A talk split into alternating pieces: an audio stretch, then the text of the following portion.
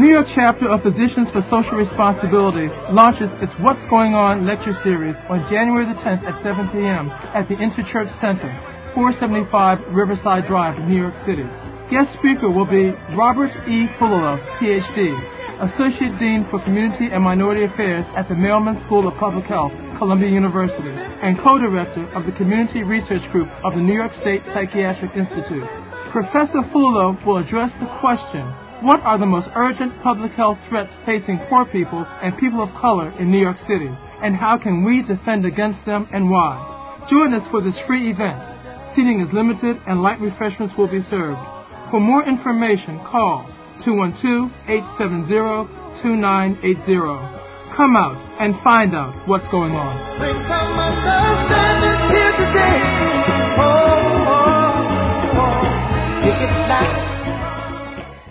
And you're listening to radio station WBAI in New York. The time is 7 o'clock on a Wednesday evening. Time for Off the Hook.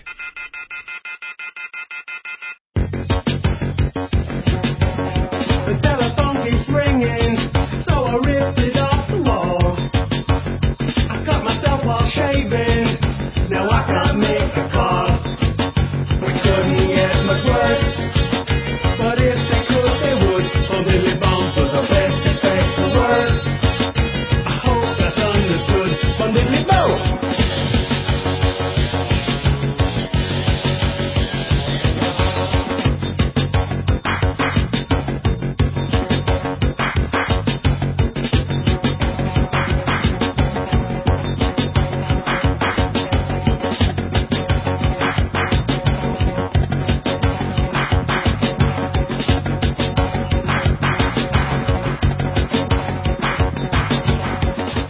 And a good evening to everybody. The program is Off the Hook. Emmanuel Goldstein here with you back in New York after uh, traveling around Europe for the last few weeks. Uh, full cast of characters here.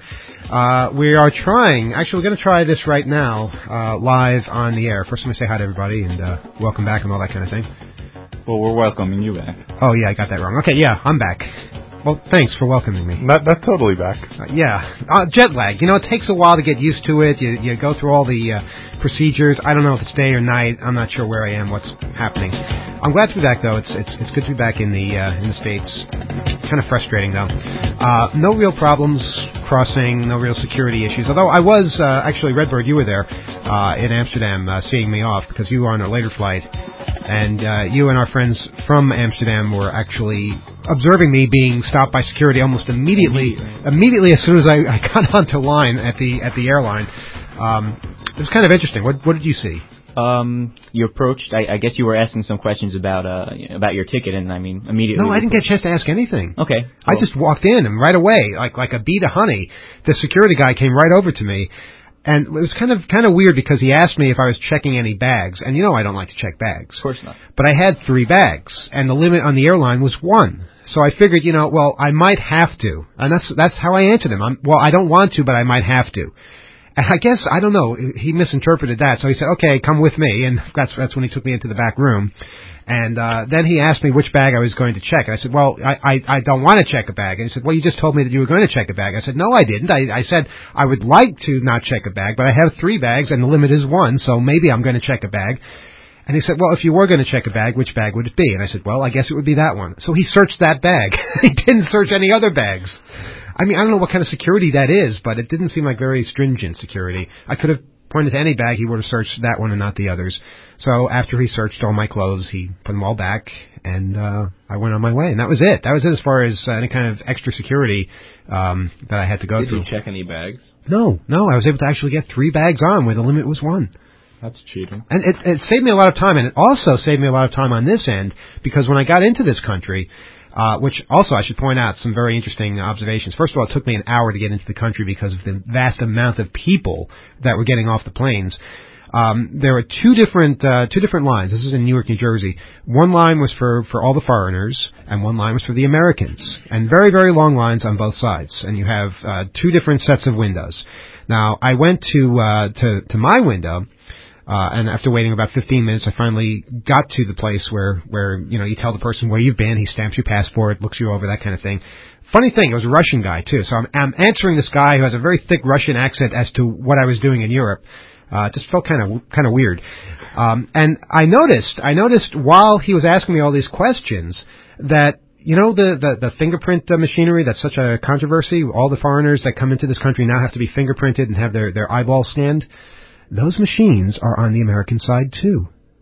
Well, That's they right. Can, they They're- can probably reallocate booths. They probably can, but why would they? Why? I mean, they have they have a huge amount of windows on one side, and they have amount of windows on the other side for the Americans. I don't know. Do they ever get just foreigners coming in? That they have to have all of it for for the Well, foreign it, windows?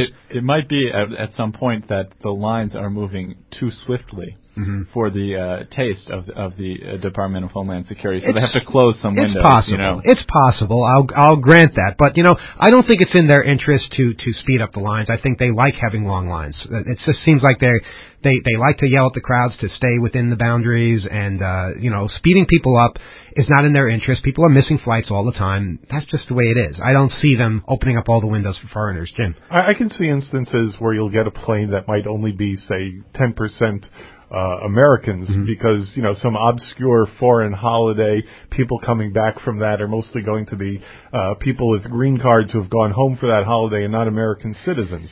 Again, So- you know, I think it's possible. Yeah. I'll, I'll, but I'll give you that. But Also, Also consider this possibility that they are simply installing them all for the day when they require us to put our fingerprints and eyeballs on the machine. it, it's it's a waste to be too paranoid before you have any sort of indication. I don't think the word paranoid can apply anymore. I all think- right, they're already scanning people's eyeballs when they come into the country Well, and taking true. their fingerprints. I don't think we can be paranoid anymore. I think But it's a question of realism. It's like it's like toll booths on the turnpike. Okay, they're all identical. They're not all used for identical things necessarily. yes, but they all can take E-ZPass now on the New Jersey side, right, but they don't and all. one day they will in. New York. All right, and I don't think it's being paranoid to, to assume that's going to happen.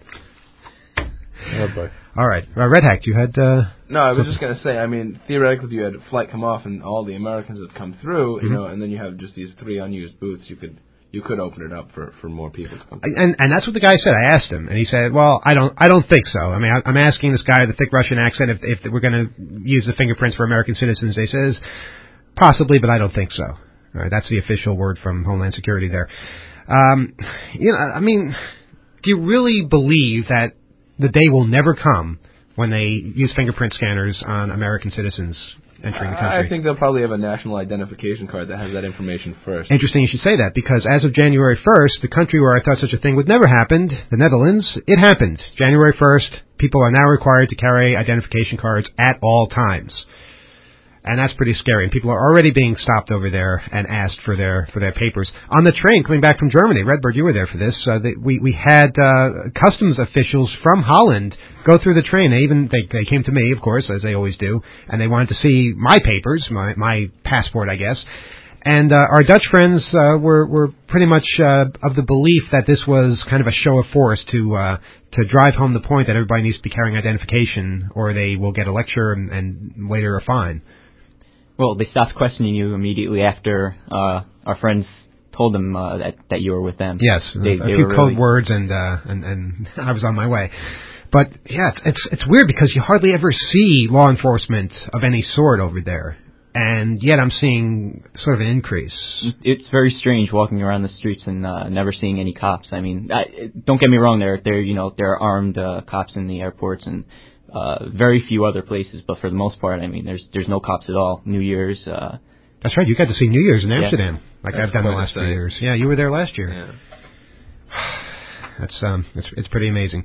Uh, one final thing about entering the country, though, uh, after after I went through the, um, uh, I guess that's passport control, right? The first part, and then customs comes after. Uh, you go to the baggage claim area. Now, I didn't have any baggage to claim, but there were throngs of people there, and they were all queuing up, and there was a huge, huge line, and all these people were getting upset about missing their flights. And so finally, I got to this this um, this lady who was just taking uh, the cards that you fill out when you enter the country, saying if you uh, uh, what your name is, if you have anything to declare, that kind of thing. And uh, she was just taking the cards and telling people where to go. And I I said I have nothing. I, I'm not. I don't have any bags, and I'm not waiting for a flight. So she said, okay, just go through that door. That door was the exit. There was nobody, and and even if there was somebody, there was no way to check anybody at any further state. So I think there's a there's a slight opening there. If it's really really crowded, it all falls apart, and they they can't check anybody when they're coming into the country because there are just so many people there. So they just basically everybody who didn't have bags to claim simply was was sent to the exit. Never happened to me before like that. Very mysterious. Yeah. Now, uh, I noticed also that the equipment that they seem to be using to scan your iris is uh, is like it looked like a cheap twenty dollar webcam. It did. It and, did. And if you notice, uh, while you're talking to the agent, you're looking directly into it. so I mean, they could be scanning it without you even knowing. I looked down on the floor. I was Okay. looking down, eyes cast Some of us aren't, so- Now, you went into JFK. yes, Now, did you notice the same thing where those uh, those devices were at all the uh, all of them. Yeah, even the one I went through. Now, okay, right there, right there, that's extremely efficient. That in two airports they've covered all the windows, and every single window has one. And I, I maintain that efficiency is not something that uh, these guys are good at, so they they've got an agenda. Now, could it be? I mean, well, is that system that system is maintained by the Department of Homeland Security? It's not like the airport has to install it. No, it's it's it's DHS. Okay. That's- Because I would say otherwise, maybe the airports are just just in case they don't want to have to pay twice. And it's it's the same machinery too that uh, you see at both airports. But if anyone else has any uh, experiences with this, please let us know. We we certainly like to know about that. And of course, any uh, DHS agents out there who listen to the show who like to feed us information, please continue to do so because we certainly like to uh, uh, to learn, as does everybody. Now, um, Redbird, you have some information here from somebody who also was able to scan part of their their boarding pass. Now, you scanned your boarding pass. You were flagged on the way over there Yes. with four S's, Right. and you actually were able to run into the bathroom with a barcode scanner, scan the thing, and get some extra digits out of it. Right. There Uh, was uh, there was there were some uh, unknown uh, data that we read last week that uh, that we didn't know exactly what it was, and do also have, do you have that data with you? uh, I can get it. Okay, we, we'll read the secret numbers again. So far, nobody has cracked the code. But basically, what happened was Redbird was flagged with the four S's, which people are flagged with if they're deemed to be uh, worthy of an additional security check. Now, there's a period of time when you get the boarding pass and go through security to when you actually have to give it up to the uh, to the airline where they rip it in half. And that particular period of time is when the magnetic strip can be read, preferably in the in the men's room when uh, nobody else will see you doing it. Uh, once you give it up, you don't have access to that data anymore. So we have the data for this one particular one, and so far we don't have anybody else who's given us that particular data. I know it's a lot to ask. Now, what are the extra digits? Well, on on track two, which was uh, which didn't contain any data on the uh, on the the one that I wasn't flagged on, uh, contains a C one three one nine zero dash two, and then uh, and then six asterisks. So that's the unknown data for the uh, for the flagged ticket. okay, interesting. So if anybody knows what that means, please let us know. Right. Also on track one um, of both these tickets, the one where I was flagged has an S after your seat number, and the one where I wasn't flagged has a G, So it's possible it's stop and go, but it might be something else. Who knows? possibly. Uh, now we have somebody else who wrote in and has managed to scan some other part of their ticket. Wanna tell us so what this we is. have. All right, I'll read the letter. Uh, hey guys, inspired by Redbird's boarding pass investigation of last week, I used a simple software-based uh, barcode reader. There's a URL for that. I could read uh, read later to read the codes on two boarding passes that I have. One pass has the four S's of additional security, and the other does not. They are passes for two legs of a single trip printed at a check-in kiosk at the airport at the same time. Interestingly, there is no difference between the two except the flight number and seat number. No indication within the barcode of uh, of the additional security. When they scanned the code, I was um, as I boarded the aircraft. However, the computer required the attendant to confirm the search, much like they do if you're seated in an exit row. The screen said "search complete," yes, no, or something to that effect. Uh, the barcode on the pass with the S's uh, contained the following, and then uh, this is the data. It's the uh, it's the person's last name, uh, P two zero two 234316B, and then in parentheses code 128. Uh, this is my last name, first initial, flight number, 343, uh, my seat number, and an unknown code. Code well, code 128 being right. the the um, type of barcode it is. Okay, right. Yeah. Uh, the other passes code contained the same thing, uh, same last name, uh, P077434. 315D. Uh, different flight number and different seat, but other than that, they were the same. Okay, so uh, no difference, no difference in a flagged uh, a boarding pass barcode. Not as far as we can tell flagged. from the uh, barcode. And that tells me that the information isn't in the barcode. Probably not. Yeah, it makes a degree of sense. But the the magnetic strip, S's. it's uh, it's in the four S's too. If Well, some of the, some of the boarding passes also don't have mag- Yeah, they just have magnetic strips. barcodes. That's the thing. Okay, well, we're learning. We're learning a lot about the system and how it operates. We just don't know exactly why it operates. Uh, okay, and now we have this uh, this other development: uh, computerized passports. They're going to be introduced um, as early as, uh, as as well. It says here next spring. I'm not sure if that means the spring coming up. Yeah, I guess that would be next spring, not this spring. right? Computerized being that they have a chip in them. Yeah, um, before the end of the year. Okay, so it is this spring. The first U.S. biometric passport will be issued with a tiny computer chip, an antenna embedded inside it. The chip will contain a digital image of the person's face, along with other information such as name, birth date, and birthplace. The data on the chip can be picked up wirelessly using a radio signal. Ah, there is the rub. When the traveler enters the United States, Border Control officials will snap a digital photo of the person, scan the data from the passport, and run a facial recognition software program to compare the two images. This is American citizens, by the way.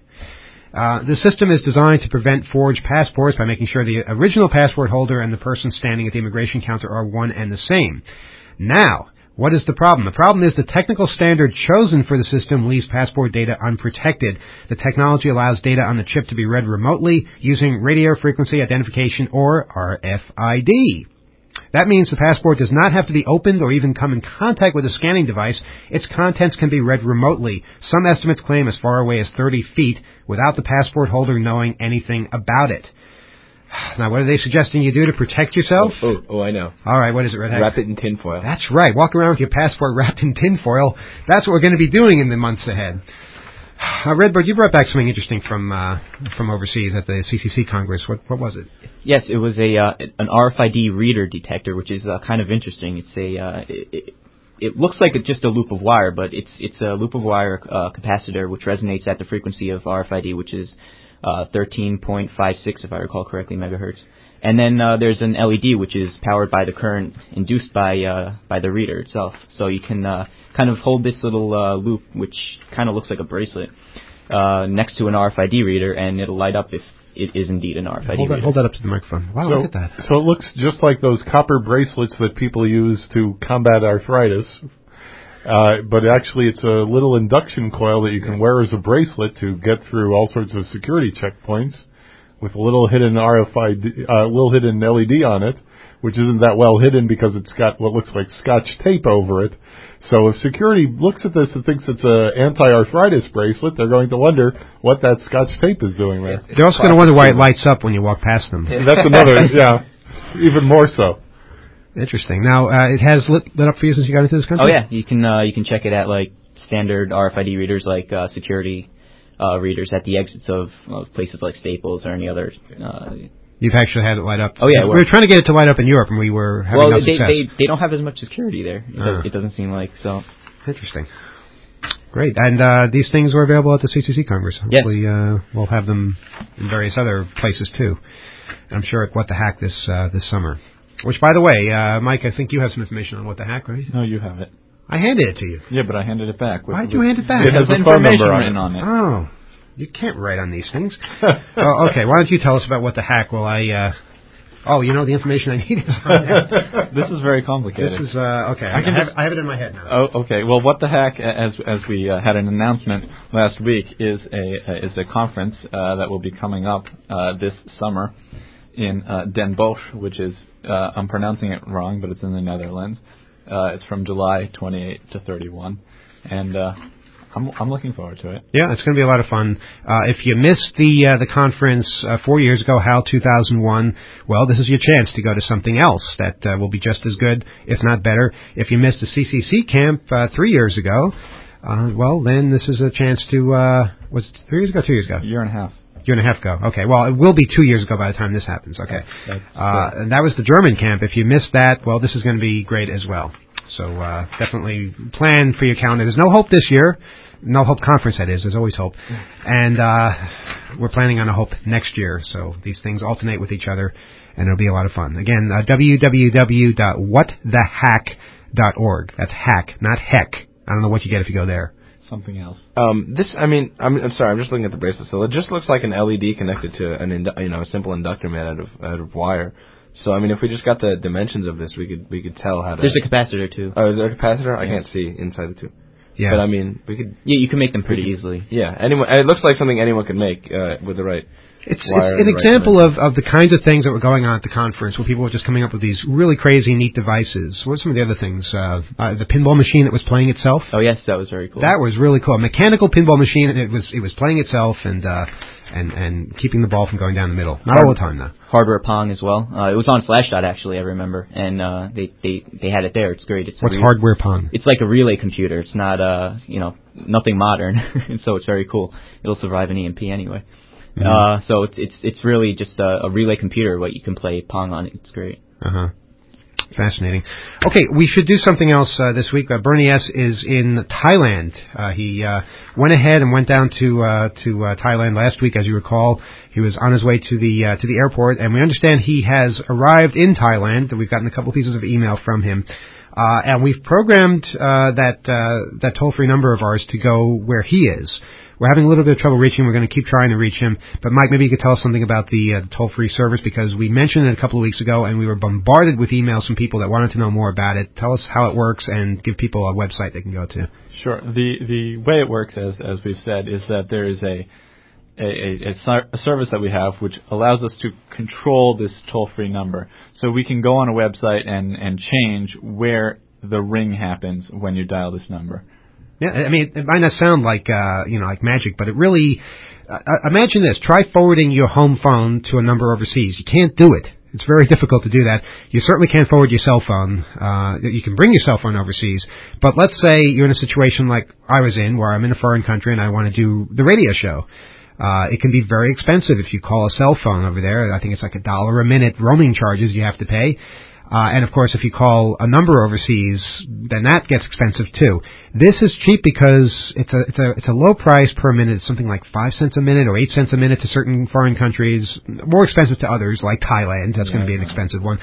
Uh, but um, as long as you call a landline, that's the trick. If you call a landline, if you're staying in a hotel or at a friend's house, it's very cheap. You call a cell phone, it gets a little bit more expensive.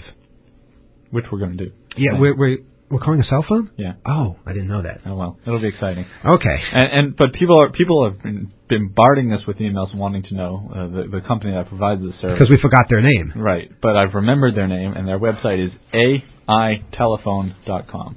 Couldn't remember AItelephone.com. Uh, Well, I know the name of the con- company is something Telephonics, so I didn't know if, if the URL was telephone or Telephonics.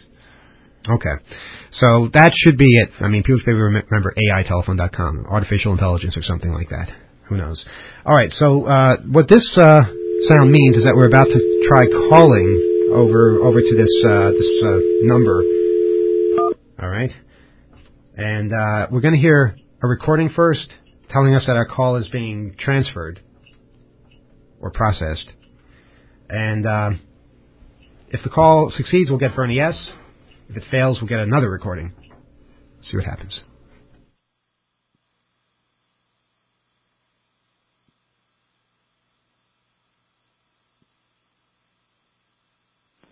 Your call is being connected. Please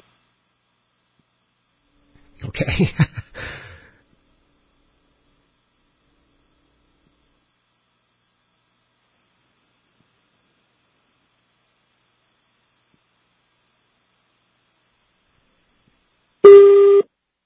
okay, that's a Thai ring. Hello. Bernie S. Hello, Bernie S. Can, can you hear us, Bernie S? But uh, nothing else.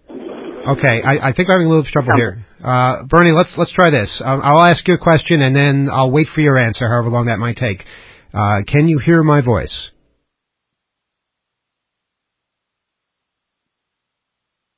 ม่มีสัญญาณตอบรับจากหมายเลขที่คุณเรียกค่ะ That doesn't sound like you, Sorry, Bernie. there is no acknowledgement from your requested number. Well, what do you mean there's no acknowledgement? I just talked to him. Just because he didn't answer the question, ไม่ you're มี going สัญญาณ to ต cut อบ him รับ off? จากหมายเลขที่คุณเรียกค่ะ Sorry, there is no acknowledgement from your requested number. All right, you know that's that's awfully. Uh, here, here, this this phone over here is ringing. This might be Bernie. Bernie, is this you? That doesn't sound like him either. But I think he's trying to reach us, uh, and we're trying to reach him. So, uh, all right, if that if that line lights up again, somebody could answer it off air. Um, and maybe if you can get the people in the studio to keep picking it up to not pick it up, that would make things a lot easier too. Um, all right, we'll see what happens. Uh, okay, we have other news stories as well. Bernie though is down there in Thailand. We're going to try and um, and reach him and see what's going on over there and what kind of uh, stories he might have. Um, Mike, maybe you want to handle the phone since Jim seems to be afraid of it. We had uh, some information on Arthur C. Clarke, who apparently is okay. If you go to www.planetary.org slash news slash 2004 slash Clarke underscore 1229.html, you'll hear Arthur C. Clarke's story about uh, what happened during the tsunami over there. And is that Bernie? You guys have to pick up the phone. What, what's he waiting for? Okay. Arthur C. Clarke can also be. Go ahead, Mike. Uh, also, Arthur C. Clarke can also be found at clarkefoundation.org. That's Clark with an E at the end. Foundation.org.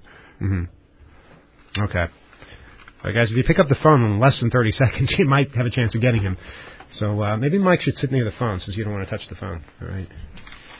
Um, and we have other kinds of uh, tsunami news as well, including this story that that appeared yesterday in the Herald Tribune. I read this on the airplane, and I thought this was pretty interesting. Uh, when the tsunami hit uh, Sri Lanka, uh, people found they couldn't make phone calls on their mobile phones uh, or even regular landlines, but guess what they could do? They could send and receive text messages from cell phones.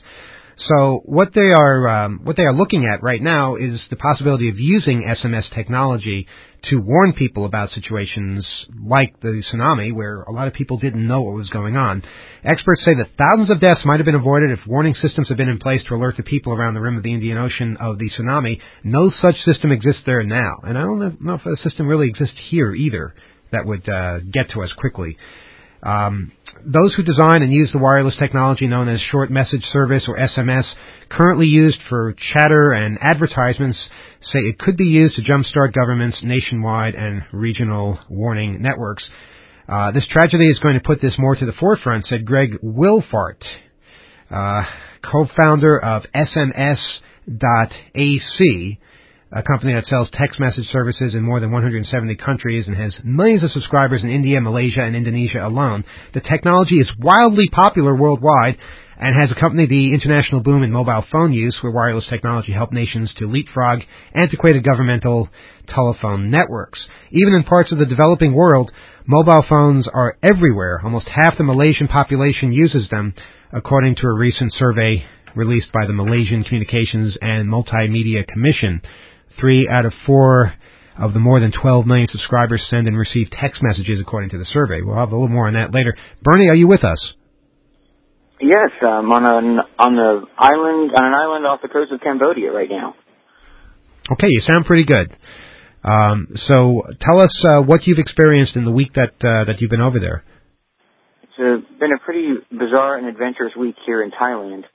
Um, there's been some uh, odd events uh, related to the uh, tsunami disaster um, off uh, near the island of Phuket, where I was going to be right now, but uh, for obvious reasons, it's not a go- good idea for me to go there. Um, there's this weird uh, uh, dispute over the use of technology. Uh, the country is uh, uh, implanting uh, RFID microchips into the heads of uh, all the non-Asian bodies that are being recovered. Uh, approximately a thousand bodies have uh, been implanted. Uh, their heads have been implanted with these uh, RFID microchips, uh, encoded with information like uh, where the body was found, um, the date and time it was found, um, any identifying marks like tattoos, scars, that sort of thing, because those things might not last if uh, if the flesh starts rotting. I'm sorry for this. It sounds rather bleak, but uh, the, the controversy is not just that, but the uh, the non-Asian bodies, presumably presumably, Thais, um, are not being uh, not being refrigerated. So just the, apparently the government is just just refrigerating the tourist bodies, or apparently tourist bodies, uh, and burying the, the the Thais of the locals in uh, you know quickly without uh, any identifying information. Um, in some cases, in mass graves. So it's this really bizarre use of RFID technology, and uh, I think maybe the reason the government is doing this is because uh, uh, for economic reasons, the uh, the tourists here spend a lot of money, while uh, the average Thai makes a, a equivalent of about fifty five dollars a year, and each tourist probably spends that much in a day. There aren't very many American tourists here, almost none at all, but a lot from Scandinavia and uh, Western Europe. Is is there a particular method they're using to discover whether somebody washing up on the shore is a tourist or a native? Just uh, the way they they they look, perhaps. Uh, apparently, uh, yes, just just from their physical appearance. I mean, there's nothing else to go on uh, unless they might have had some identifying documents with them that that that weren't washed out of their clothing. In fact, if they were wearing anything other than a than a swimsuit. Um, but uh, you know, that's that's not likely that they're going to have uh, documents on them. So they're just making a judgment call. This looks like it could could be a tourist, so we'll refrigerate this body and put a microchip in its head.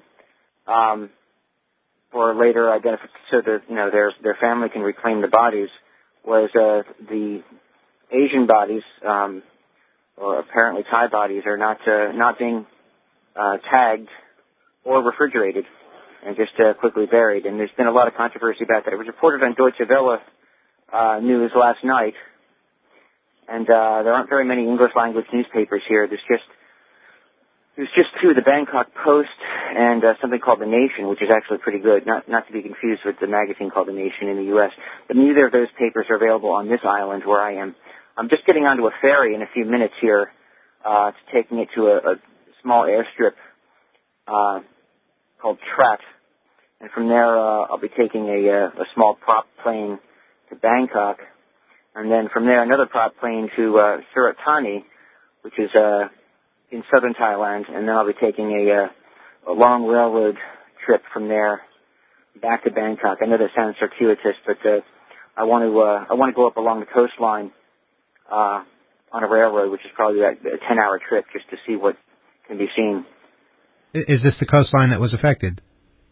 No, it's uh, well, part of it may be. Um, it's at some point it gets narrowed. Primarily, it'll be the, uh, the eastern coastline, which was not as affected.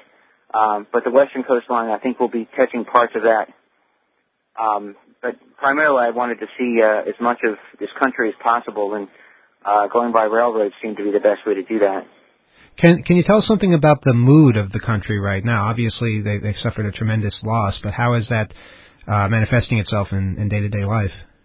It's uh, quite somber, understandably. I mean, the, this, the scope of this is is really mind-boggling. I mean, you can imagine, you, you can, we can all remember what 9/11 was like to us, where 3,000 of our people were were killed suddenly.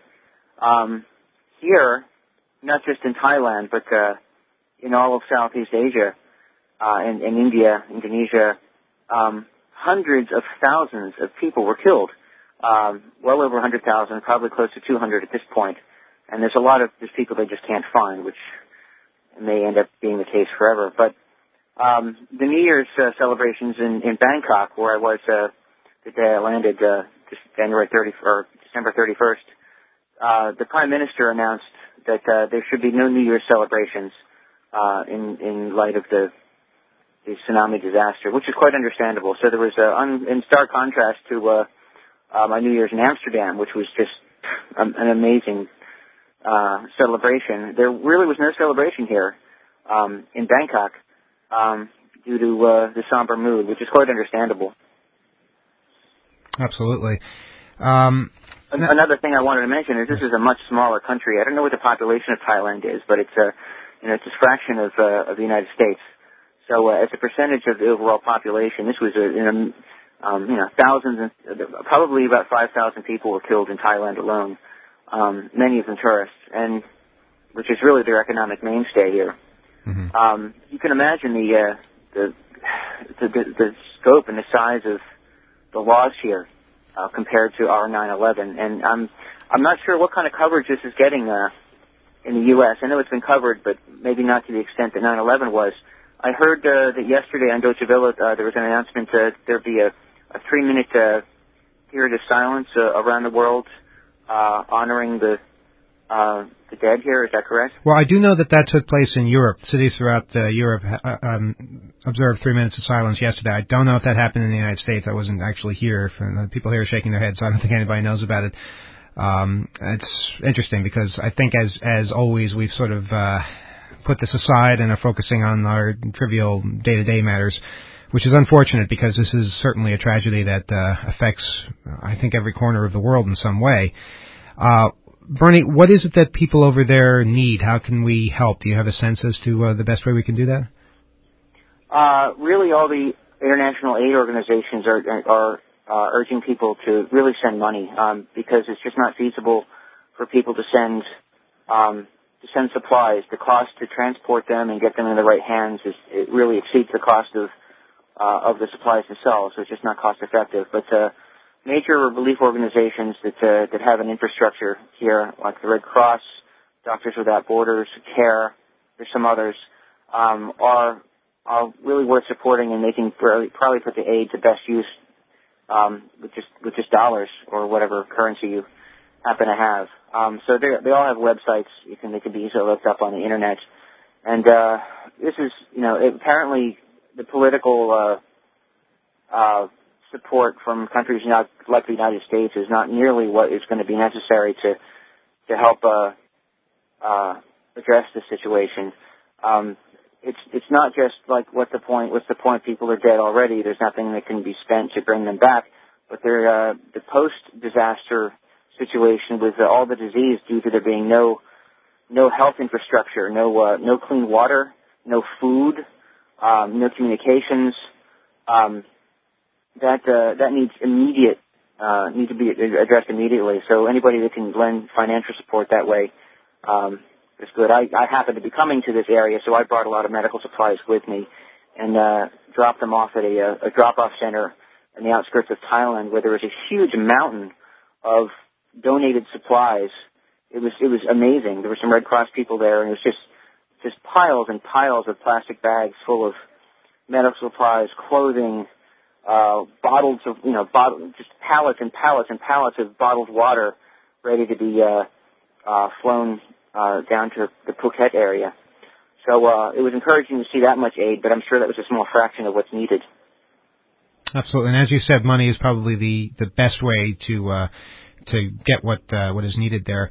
Uh, now I know both a- Apple.com and Amazon.com have links to uh, the American Red Cross. Uh, eBay is allowing sellers to donate uh, 10 to 100 percent of their proceeds to UNICEF and uh, there's all kinds of other things going on online as well. So uh, there's certainly no uh, no lack of ways for you to contribute. So please, we, we urge people to do that. Bernie, what's what's ahead for you? What are you planning uh, apart from you're going over to to Bangkok? I know, but uh, are you going to be looking at anything specifically? Any uh, any any parts of this trip that um, might not be affected by the disaster? Um, well, as I mentioned, uh, I'm heading to Bangkok, uh, taking a ferry to the Trat airstrip, and then Bangkok, and then another prop plane to uh, Surat Thani in uh, southern Thailand, and then the railroad tomorrow uh, back to Bangkok, which is about a 10-hour trip. Then uh, one more night back in Bangkok, and then uh, back to the States. Um, some of the things I have noticed here when I was I spent the first few days here in Bangkok um, before coming down here to uh, to the islands, and uh, I was really amazed and continue to be amazed by the, the technical savvy of a lot of the Thai people. Um, uh, here on this island, there's a there's not much of a communications infrastructure from a standpoint of uh, wired wireline phone lines, but uh, they have a pretty good GSM infrastructure, which I'm using right now. I I, I bought a, a a phone for 2,600 baht last night. The baht is their unit of currency. A baht is worth about two and a half cents um, to us, so it was about a sixty-five dollar phone purchase, and I bought a SIM card for it from a woman who had a uh, at a little internet uh, cafe. She she proudly showed me her collection of uh, used SIM cards. She had probably about a thousand SIM cards, which all have different like motifs, like cartoon characters and movie stuff, all kinds of stuff on them. She was very proud showing me that. And uh, her internet cafe, its its connectivity was a, a satellite uh, DSL connection, and uh, everybody here who has internet connects internet connectivity has so via satellite from this island. Uh, there is a uh, like a microwave link from this island to uh, to the mainland of Thailand, which uh, provides you know some other uh, connectivity. But uh, it seems like all the internet cafes and hotels are exclusively connected uh, uh, via satellite to the internet, and they use GSM phones, and the link to the GSM network is via microwave over the uh, over the the water to uh, to the mainland. It's interesting because right before we uh, we started talking to you, we were talking about the uh, how SMS uh, can play parts uh, in alerting people to disasters. I know last week you mentioned that had they only sent the alert over to say CNN or something, a lot more people might have known about the impending tsunami and maybe had gotten out in time, but that that hadn't been done. Uh, what's being uh, proposed now is that um, people use SMS technology to warn people because almost everybody, they say three out of four of, uh, of the more than 12 million subscribers um, over in Malaysia, for instance, send and receive text messages. Uh, according to this guy at the uh, Asia Pacific Research Group, Steve O'Rourke, Grass Valley, California, he says the way they use the cell phones over there makes us look like amateurs. I could be riding an elephant in the middle of Thailand and my phone would work. Now, Bernie, you, have, you have to do uh, that a matter of fact, I was riding an elephant in the middle of Thailand uh, yesterday, All right then. and uh, uh, right where I where the elephants were being kept, people were using their GSM phones and sending uh, SMS messages. It was just an amazing uh, contrast in, in technologies. Now, I mean, imagine that. Uh, Everybody, uh, not everybody is on the internet, obviously, and if, if they are on the internet, they're not on the internet all the time. I can't look at my email right now. Uh, certainly not everybody has a television set, and certainly not everybody can watch TV all the time. But most people seem to have a phone on them, on their person. So if that phone were to beep and say, a tsunami is on the way, the word would get out, and those people who didn't have phones, they'd hear about it from the people next to them who did.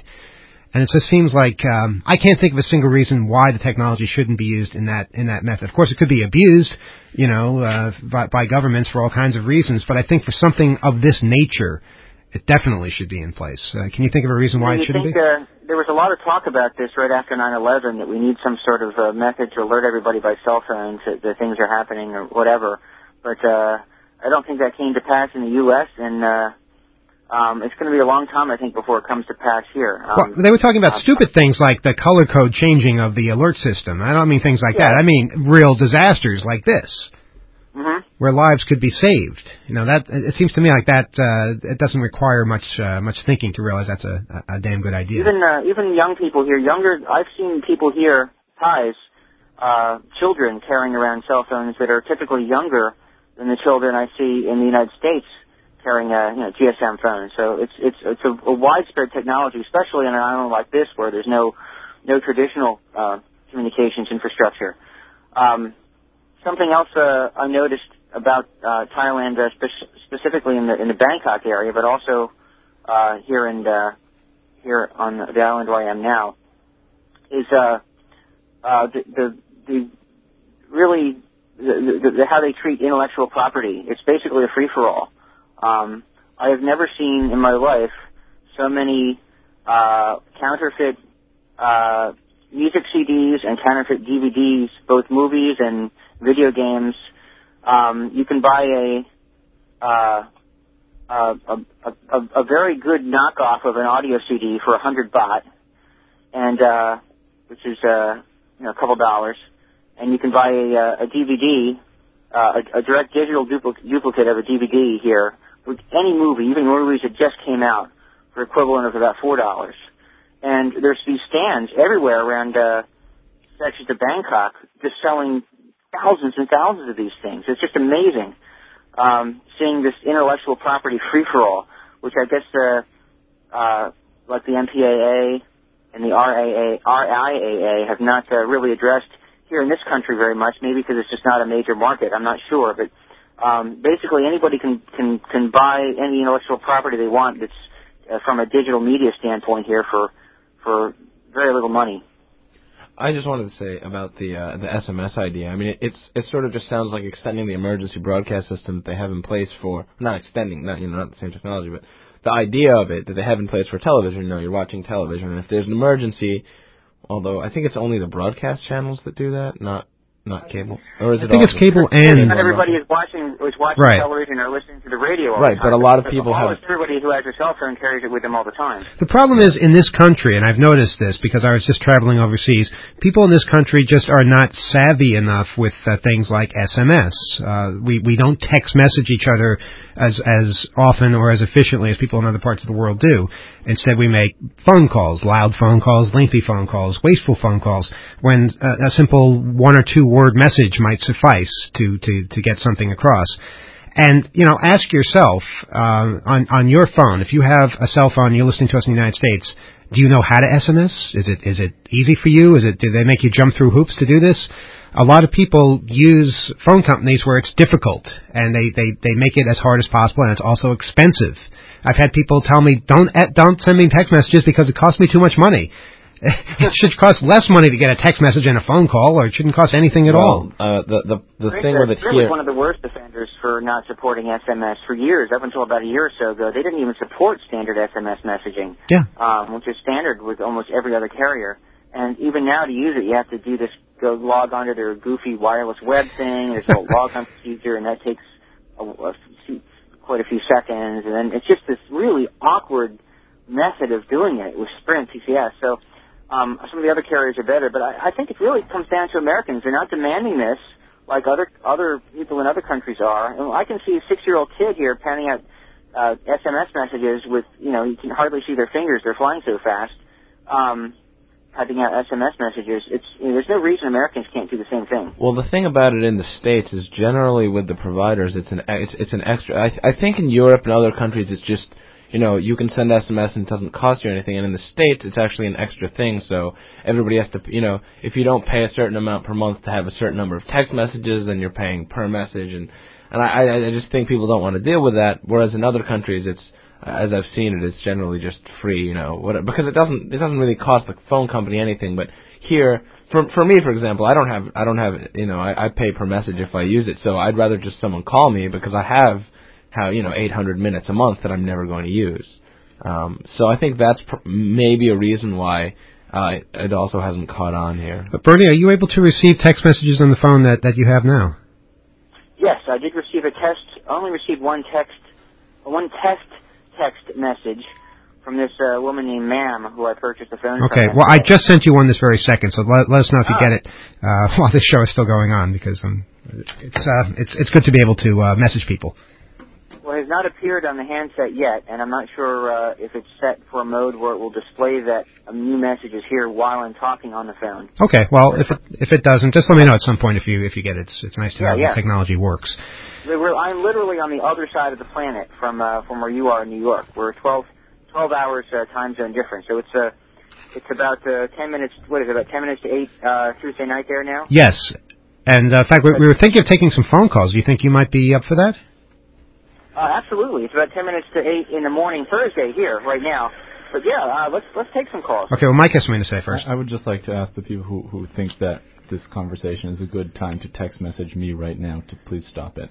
Who's text messaging you? Uh, People. Oh, People, yeah. okay. Yes, let's let's let's uh, let's keep this civil anyway. Uh, two one two two zero nine two nine hundred is our phone number. Also, you know, there's something else that happened uh, while I was away, which I'm I'm thrilled about.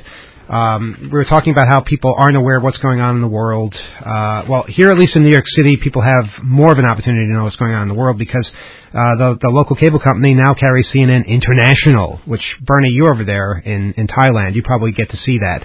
Uh, that's Actually, I was uh, in Bangkok. I was, but not uh, not on this island of uh, Koh Chang. uh-huh. Uh, but I am able to get Deutsche Welle in English uh, on shortwave and on uh, on a uh, the like the uh, the satellite reception that the uh, that the bungalow I'm here. Oh, great. so you can see German news in English. Yes. All right, we're not quite at that stage yet, but um, getting CNN International means that you get international news around the clock, which is something that is a rarity in this country. So if you're in New York City and you get cable, instead of watching CNN on Channel 10, watch CNN on Channel 133 and just notice the difference and uh, get back to Much us. better. Yeah, let us know if you if you can see that. Uh, maybe you'll learn a lot more. I just hope they keep this up. I know DirecTV dropped it. Uh, and uh, they don't have it anymore, so if, if maybe we can get this uh, nationwide and people will learn more about what's going on in the world. Right now, you know, they have tsunami coverage, and it's very interesting, and you learn quite a bit. I turned to domestic CNN, and it was President Bush making jokes at a press conference. it's just uh, kind of sad. All right, let's take a phone call, 212-209-2900, talking to Bernie S. in Thailand, and good evening, you're on the air. Hi, there's a.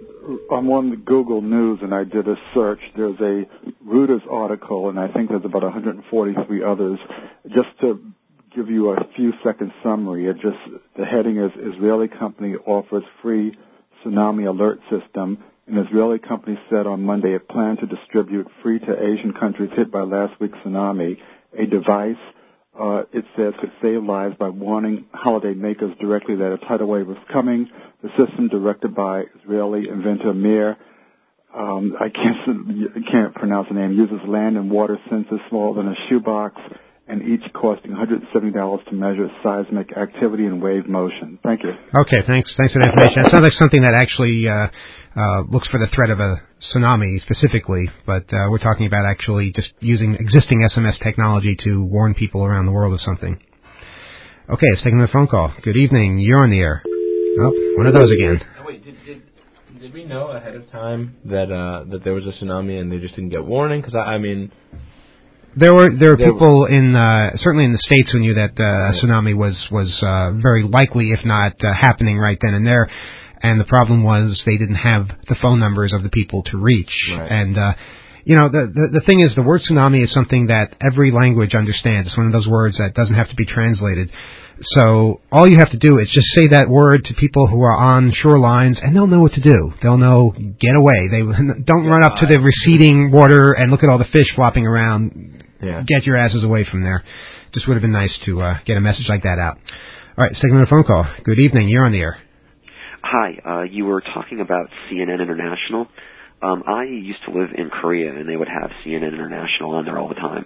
I don't know if that's the same broadcast that they have here. Yes. Well, uh, actually, I was watching CNN from Hong Kong before Uh-huh. earlier in the day. So yeah, it probably is the same feed. it's the same feed that they get here in the United States. Um, well, that we we get in some places here in the United States now. Yes. well, all I can tell you, from my personal opinion, is that CNN International isn't pretty. It really isn't that much better than CNN regular. I mean, all the stories are edited. I mean, they're chopped, and Uh huh. I don't know. I tell you the truth, I didn't find it much more informative than anything else. Well, I was flipping back and forth between domestic and, and I'll listen to the international. rest off the radio. I'll Okay. Uh, I was flipping back and forth, and it just seems to me like the domestic broadcasts are just personality based. You know, Wolf Blitzer and uh, and uh, you know all these all these people whose whose names are forefront. Those are the people that are bringing you the news. The news is secondary. Whereas if you uh, if you watch the international feed, you don't know the names of the people who are bringing you the news, but it's interesting. It's not as good as BBC, and that's something I think we should be getting in this country. But it's something. Yeah, it's it's not as good as it could be, but it's better than what we've had. Uh, let's take another phone call. Good the, other, evening. the other thing about CNN International, and not surprisingly, is they uh, they cover uh, events around the world with the same uh, the same a- amount of coverage as CNN US. Just spends a very little time covering international events compared to uh, what the, what's going on in the U.S. or from a U.S. perspective. CNN International really seems to have an international perspective and lends lends uh, viewpoints from around the world, not just a viewpoint of the United States, Right. what's going on around the world. Right. You'll, you'll see press conferences from different parts of the globe, and you'll just know that things are happening. Whereas here, you would never have any clue that things are happening, other than within the 50 states. Yeah, I'm I'm sure no one outside of the U.S. heard anything about the Scott Peterson trial during. Oh, yeah, it was so nice month. traveling and not hearing about about Scott Peterson, uh, even George W. Bush. You'd hear if he did something monumentally stupid or you know said something. Okay, fine, you hear those things, but you don't hear every little detail of every trip he's making and, and what he's saying because it's really not all that important to the rest of the world. Whereas other things are, you know, massacres in Sudan and things like that. That's what people should be aware of. Anyway, the thing is, people in New York have the opportunity now at least to compare the two and let us know what you think, and let them know what you think. And good evening, you're on the air. Yes, hi. Um, uh, who who's the um, fellow in, uh, over there in uh, Thailand? Uh, is that Bernie? Yes. Yes, yes. Hi, Bernie. Uh, Hello. You, you usually in Philadelphia, right? I'm sorry. Are you usually broadcasting from Philadelphia? Yes, I'm usually in Philadelphia, but now I'm on uh, an island of a, called uh, Koh Chang, which is off the coast of Cambodia. Great. Stay safe. Uh, one question that I have is that I heard that um, in, I've been reading on the internet here and there that uh, on the Honolulu Center for um, you know warning whatever they had noticed that there was an earthquake uh, measuring 8.0 and then an 8.5, and they had sent some warnings warnings out to certain people over there, certain departments, uh, maybe the Navy, etc. Um, I think, uh, I mean, uh, if uh, this was had sent to the people of the country and uh, and they had sent it through these emails and fax and all that, we would have avoided a lot of death. Um, I think the system is uh, is is there. It's just that it was not used uh, properly. Thanks a lot. Now hang up and listen. Thank you, guys. Okay, well, you pretty much made exactly the point that uh, we've been making, and um, yeah, it seems like we're learning a very uh, sad lesson from all this. Yes, Jim. Well, I've, I've been Hang on, hang on, you mic. Uh, there it is. I- I've been interested in, in how people determined that there was a tsunami and, and how it it wasn't transmitted to the people who could have benefited. First of all, the, the tsunami warning system covers the Pacific only. The warning that was sent early on after the earthquake went to this working group, uh, the equivalent of FEMA in a number of countries, the Navy, uh, a few other things, geologists, and none of them were in the affected areas or citizens of the affected areas. There is no mechanism in place to warn those people. There have been And, and to be fair, to be fair, nothing like this has really ever happened. The the prime minister here has said nothing like this has ever happened in Thailand in in, in like reported history. a hundred years Um, at so least. typ- Typically, tsunamis just do not happen in uh, in the Indian Ocean. So uh, you know there really was no infrastructure here because people's grandparents here couldn't even remember something like this happening. So um, I guess they were just lulled into a sense of security. The the other thing I wanted to mention is that the expert on tsunamis arising from 8.0 or larger earthquakes actually didn't know that a tsunami had occurred until he heard early news reports about 2 hours after the earthquake, ran to his office and started doing a simulation with software uh, with data that he knew about the, the Indian Ocean floor. Uh, so it wasn't like there was advance warning either. Right. Uh, Bernie, what's uh, what's going on over there? Sounds like a bit of a commotion. Uh, it's noisy because I'm uh, I'm on a ferry now uh, out in the Gulf of Thailand, heading uh, from the island of Koh Chang to uh, this small airstrip in Trat, which is uh, really just a, a, a, a hut with a grass roof. This airstrip. There's no uh, there's not even a payphone there, and uh, uh, it's just it's a very unusual airport. They don't have. Uh, IFR, instrument flight rating. It's all VFR, visual flight rating. So you can't, nobody there can land in light in, in, in the nighttime or if there's a, if it's foggy, you just, you just can't land by instruments there. Uh, Bernie, how uh, far that's how far I'm headed now. how far out are you right now? Uh, just, we're just, we just un, unhitched, un, undocked from the, uh, from the island. Okay, and, uh, I'm now floating in the Gulf of Thailand. That's good timing because we we have to go now, but uh, you- you're liable to lose your signal pretty soon if you're going to uh, go out on a boat ride like this. But uh, will you be back next week? Yes, I'll be back in the U.S., uh, back in Philadelphia, and uh, have some more information about uh, what's going on in Thailand that we can talk about. And uh, this is amazing. We're able to pull this off. Where are you right now, Emmanuel? I'm right here in New York City. I'm back. Oh, you got back I- already. I got thought, back, yes. Still, uh, I thought you were still abroad yourself. No, no, I'm I'm, I'm back here. Well, good. I'm I'm uh, I'm I'm pleased that we were able to pull this off, and uh, it's a testament to what can be accomplished with technology, uh, bringing people together. And uh, let's hope it can be used for uh, even more important things like uh, warning people of impending natural disasters. And again, if if you can contribute anything to our, our listeners, please contribute everything you can to the tsunami relief fund because uh, this is probably uh, the worst natural catastrophe uh, that uh, we will ever witness. Let's hope so, anyway. Bernie, uh, best of luck to you, and uh, we'll see you. Well, we'll hear from you in the studio next week. It's Manuel Goldstein for everybody else here at Off the Hook. Have yourselves a good night. We'll see you next week.